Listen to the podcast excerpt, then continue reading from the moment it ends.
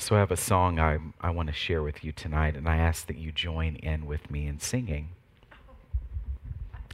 It's not funny.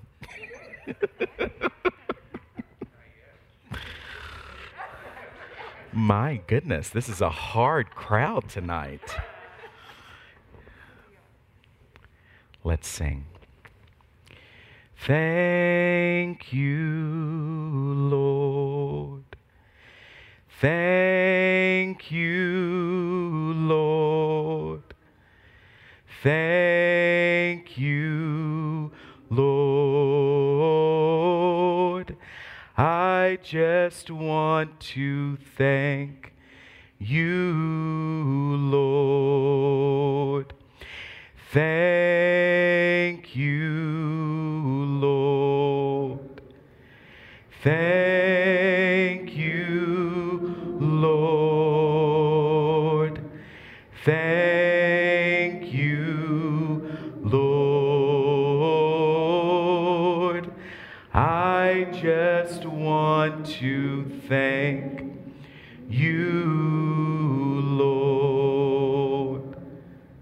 wasn't hard.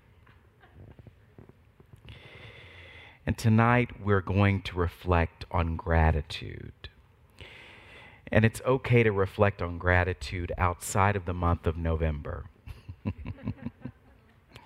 it's okay. The word Eucharist, and you hear that often in the Episcopal Church, the Roman Catholic Church, the Lutheran Church, comes from an ancient Greek word which means thanksgiving. Thanksgiving. And it's the act of thanking God for all that God has done, all that God is doing, and all that we trust God will do, even after we're gone.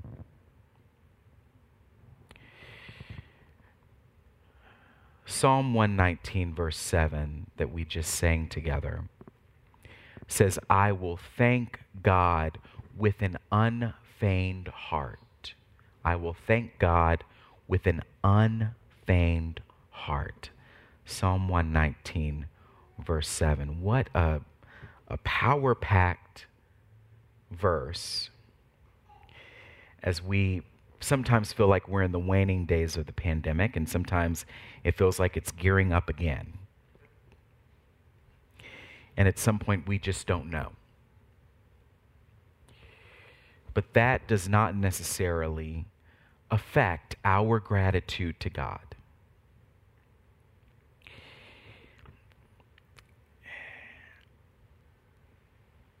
September 27, 2020, that was our first Sunday back in the church last year after being closed for six months.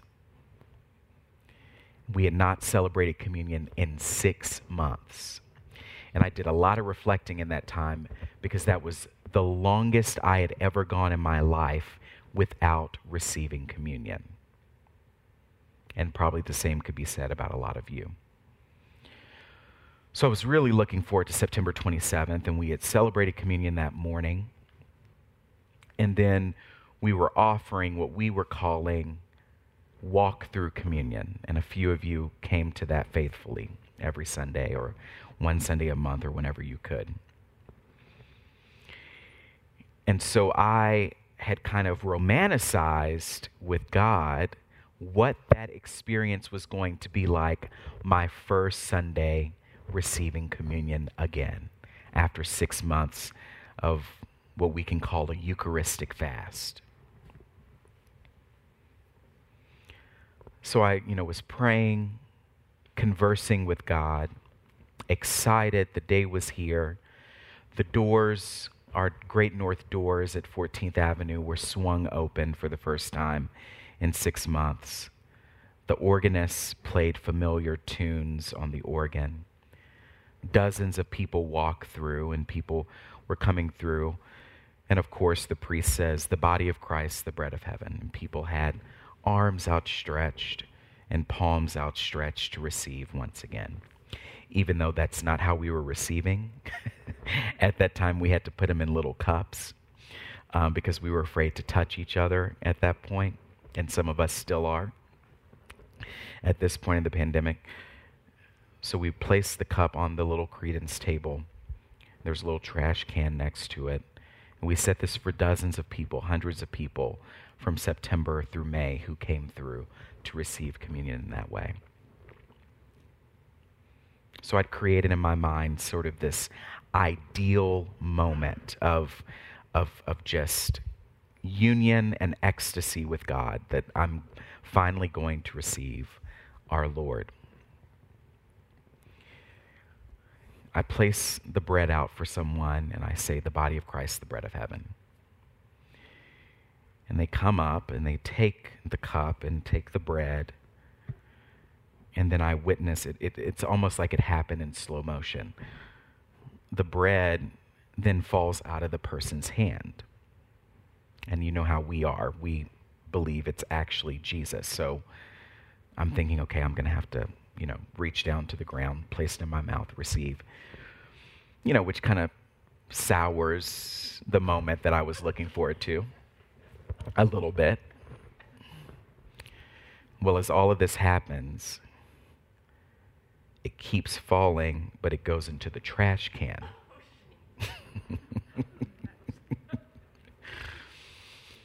and the, the, the first three thoughts that go through my mind are God, is this really happening?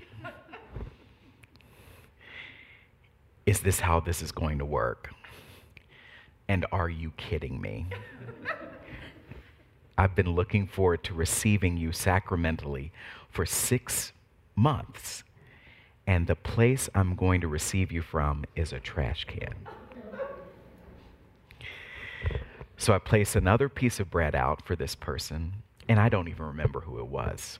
The, the Holy Spirit's taken that memory out from my brain. But I do remember this happening. So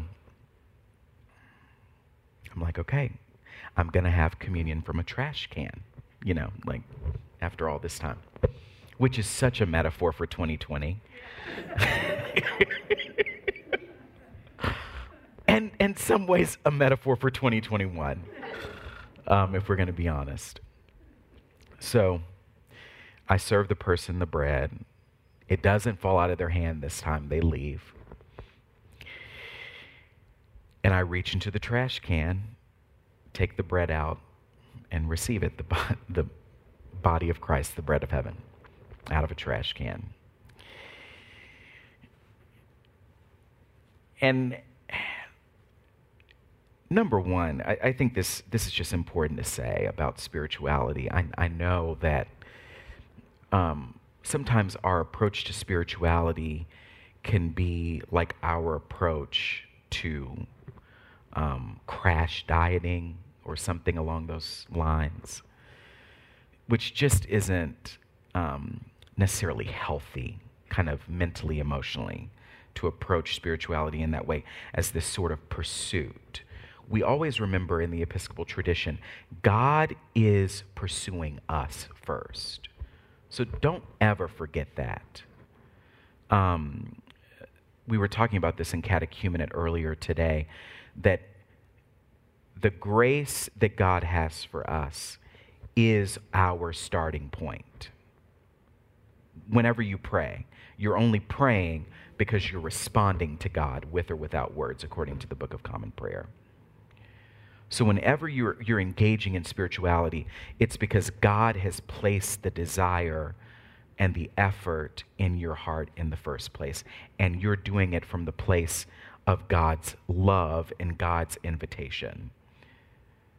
We don't engage in spirituality so that we can be better people. We engage in spirituality because God loves us, and it's from a place of love. So I, I, I was already kind of mixed up in that way, September 27th of 2020.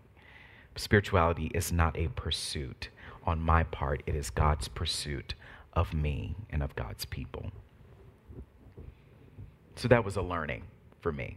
That was a, a moment of humility that sometimes I can build up a moment and become disappointed when the moment isn't exactly what I thought it should be.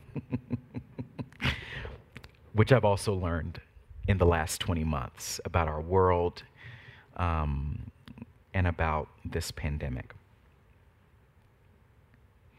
Psalm 119, verse 7 I will thank God with an unfeigned heart. I will thank God when things are great. I will thank God when things are not. I will thank God in the midst of calamity, and I will thank God in moments of prosperity.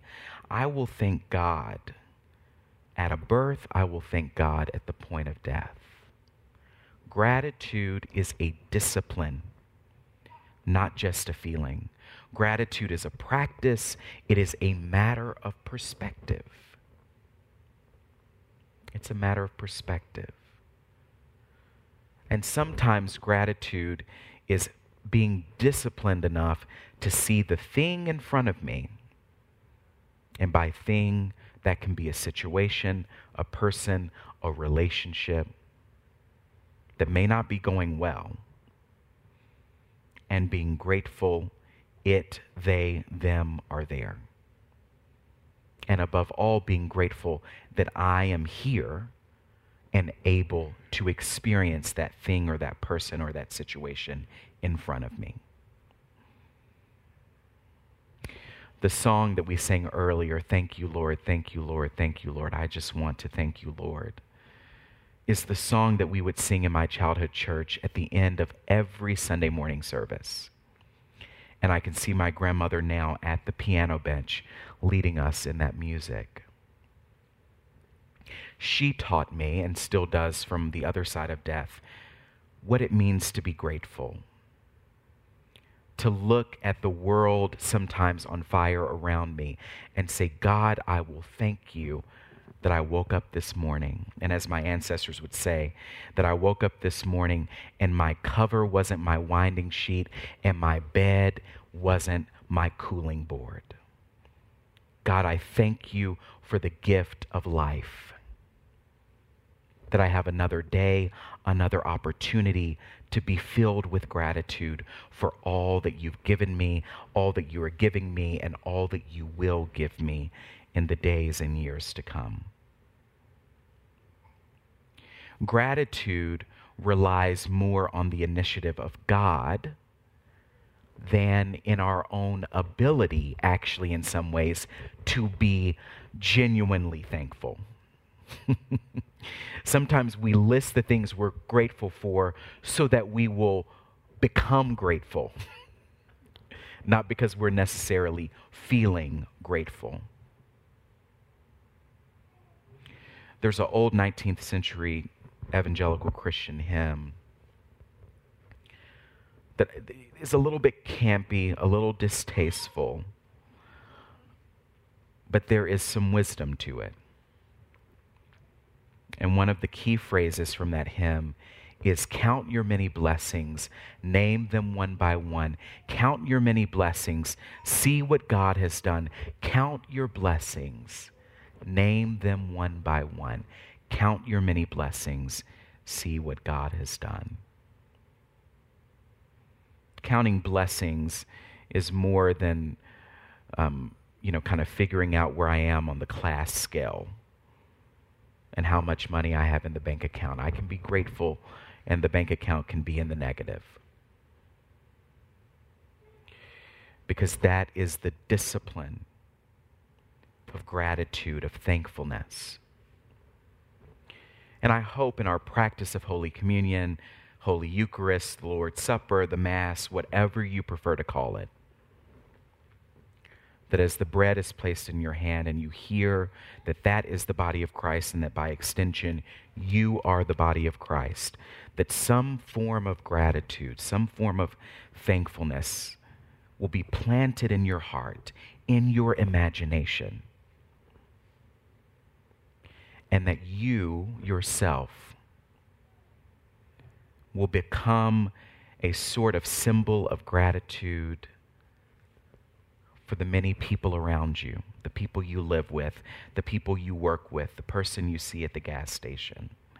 That they will be filled with gratitude and that you yourself will become a sacrament of thanksgiving for another person. And often that's not planned. Often it's a surprise when you don't even know you've blessed another person just by your existing, just by being yourself. That's my prayer for myself. That is my prayer for you. That you'll become a sign, a symbol, a sacrament of thanksgiving. Amen.